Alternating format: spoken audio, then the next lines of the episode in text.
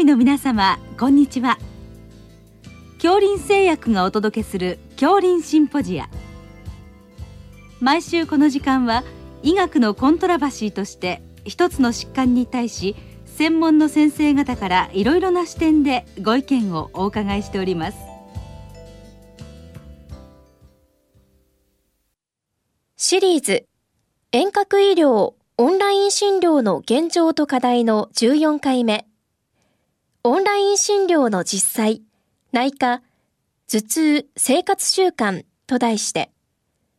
大林クリニック院長、大林克美さんにお話いただきます。聞き手は、慶應義塾大学名誉教授、斉藤育夫さんです。えー、今日はあオンライン診療の実際ということで、頭痛を専門にした先生にお伺いします。よろしくお願いいたします。よろしくお願いします。あの頭痛の患者さんがかなり多いに比べて、まあ、専門医の先生が比較的少ないということで、まあ、患者さんがあなかなかあの良い治療を受けられないっていうことが今問題になってるんでしょうね。はい、あの私の住んでる栃木県ですと県北の方に行きますと専門医の方があの病院にはいらっしゃるんですけれども開業医とかアクセスのいいところにいないとか宇都宮市であってもあの開業医で頭痛専門医3人ぐらいしかいませんのでどこに行っていいかわからないという患者さんが結構いらっしゃいます。うんあのまあ、なかなかあの専門医到達できないということで、まあ、あのなんとか到達して、まあ、あのその後通うということになるんでしょうけどまあ、遠いところから通われるのは大変だっていうことでそういった意味からするとこの、まあ、オンライン診療がうまくあの入っていければ大変そのメリットがあるということなんでしょうか。そうですねあのせっかく頭痛治療がうまくいってあの安定してきたと思ったところであの通院するのが大変だということでやめてしまう患者さんなんかが今まで結構いらっしゃったんですけれどもオンライン診療を利用することによって通院する負担がだいぶ軽減されたことによって今までこう脱落してしまった患者さんが頭痛治療を継続することで頭痛からこう解放されるっていうことに非常に役立っています。はいあのまあ、それに加えて、まあ、あの2020年の半ば以後の、まあ、コロナ禍であのさらにそのオンライン診療全般のその見直しが行われていると思うんですけどいかがでしょうか先生のところでは。そうですねあの新型コロナウイルスが流行してからオンライン診療を利用する患者さんは急激に増えました。特に頭痛の患者さんはもともと頭痛さえ起きなければ健康で元気ですので、そういう感染症になりたくないという方はとても多くて、まあ、そういった方がオンライン診療を利用することで感染症になるという不安から解放されるし、頭痛治療も受けられるということで、オンライン診療そういった面でも役立っています。はい、あの先生のところはあの原則的には、まあ、初診は対面っていうことですか？はい。あの二次性頭痛の見落としは頭痛の場合やっぱ命に関わりますので基本的には基質疾患がないということをきちんと除外する必要性がありますのでやはり最初は対面診療からスタートしてである程度頭痛のコントロールがうまくいきましてこの薬を飲めば大丈夫っていうことが分かってきたところでオンライン診療を導入するというやり方を基本的にはしています。まあ、ただあの2020年のコロナ禍で、まあ、少しその辺のルールも変わってきて多少はそこに合わせてやってらっしゃるところもあるんですか？はいあの初診オンラインがあの認められてからはあの例えばよその病院である程度二次性頭痛が除外されていて頭痛に対してはこのくらいの治療をしておけばある程度コントロールできるっていうことが情報が入ってきている患者さんに限っては初診のオンラインを認めています。あとはあのあらかじめ電話である程度情報を得ていてこの状況であれば初診オンラインやっても大丈夫だろうっていうふうに判断された場合には初診オンラインで見ることもあります。ただ初診オンラインでやったとしてもやはりこれ対面が必要ってなる場合には対面資料を促したりもしています。はい、あの多分その慢性頭痛であのお困りの患者さんというのは片頭痛がやっぱり多いでしょうか？はい、あの私のところに来ている患者さんでは、やはりこう片頭痛、日常生活で初期殺レベルの頭痛になってしまうので、そういった患者さんがやはりこう継続的に薬が必要になってくるということもありますので、結果的に片頭痛の患者さんが多くなっていると思います。あの片頭痛は、まあ、まずは多分市販薬みたいなもので治療して、それであのダメだと、まあ、あの一般のお医者さんのところに行って、まあ、多分お薬をもらっていくんでしょうけど、まあ、なかなかあの専門医でないとぴったり合うお薬が見つけられないっていうことがあるんでしょうか？そうですね例えば市販薬ですとあの、まあ、簡単に手に入ってしまうので薬剤の使用方による頭痛みたいな状況になってしまって来院されてこちらでこう予防療法やりながら治療するとか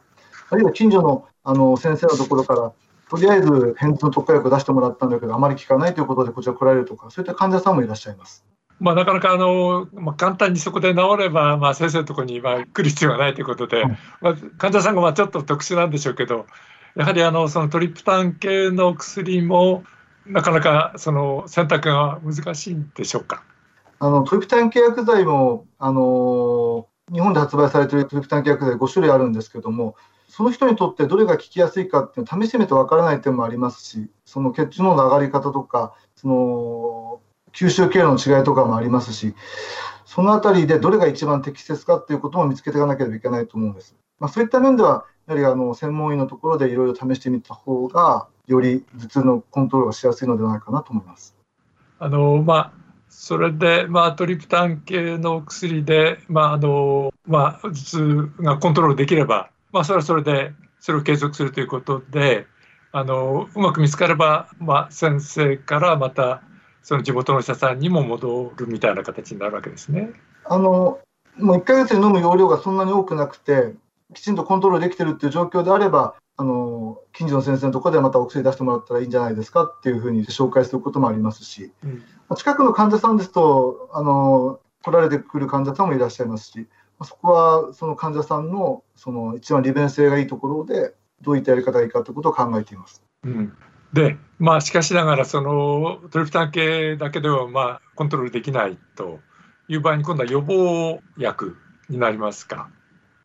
そうですねあの予防薬必要な患者さんもたくさんいらっしゃいます。うん、で予防薬を使うとなるとやはり専門医のところに定期的な通院が必要になってきます。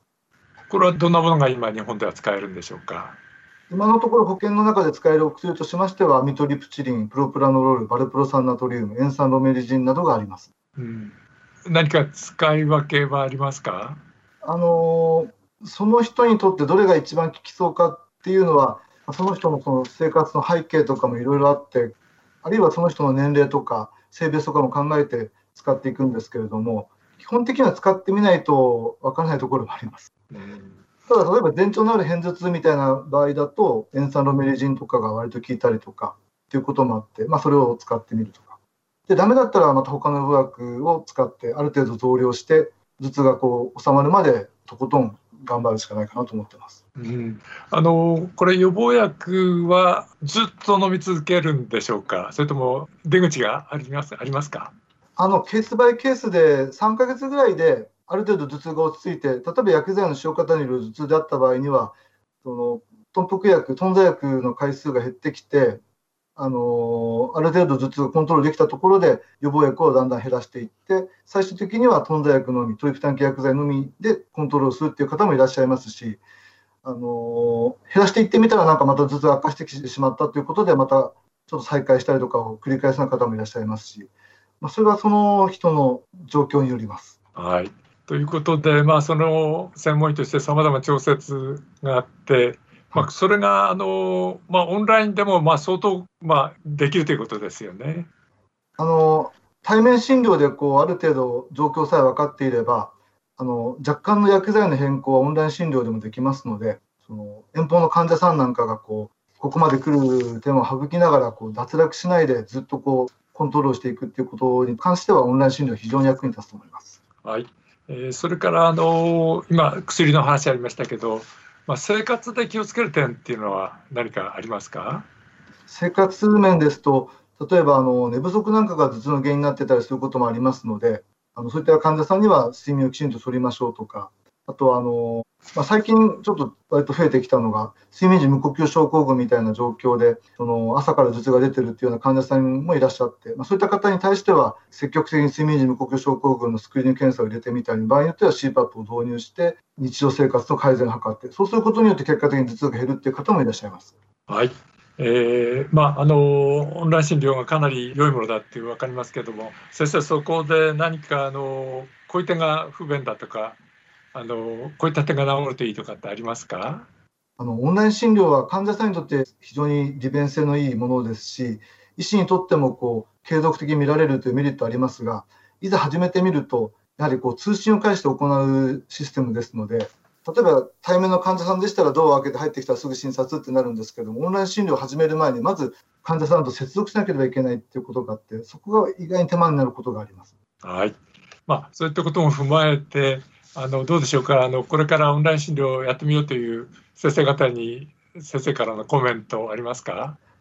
あのオンライン診療はその継続治療を促すためや患者さんの利便性を図るのに非常に役に立つシステムなので積極的に取り入れるようにしていくのは非常にいいことだと思うんですけれどもその一方でやはりオンライン診療を特別視して対面診療と比較するのではなくて対面診療をしていく中でオンライン診療を取り入れて診療の質を上げていくという考え方でオンライン診療を捉えていったら良いのではないかなと思います。あの対面とオンラインをともにそのメリットを生かしつつ患者さんの治療のそのクオリティを上げていくということそれから患者さんの治療継続をそこでサポートするというそういう考え方でしょうかね。そうですねあの対面診療を補完するツールっていう考え方があってもいいと思います。はい。ということで、あの、これからもその対面も重要、さらにオンラインもさらに重要ということですね。はい。どうもありがとうございました。ありがとうございました。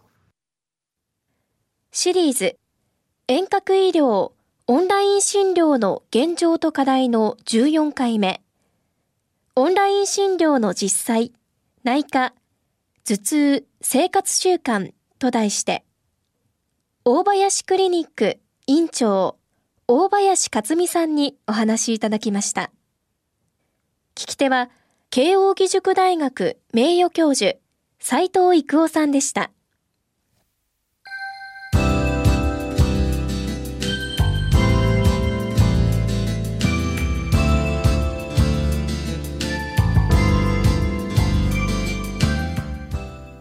それでは恐林製薬がお送りしました恐林シンポジア。来週をどうぞお楽しみに。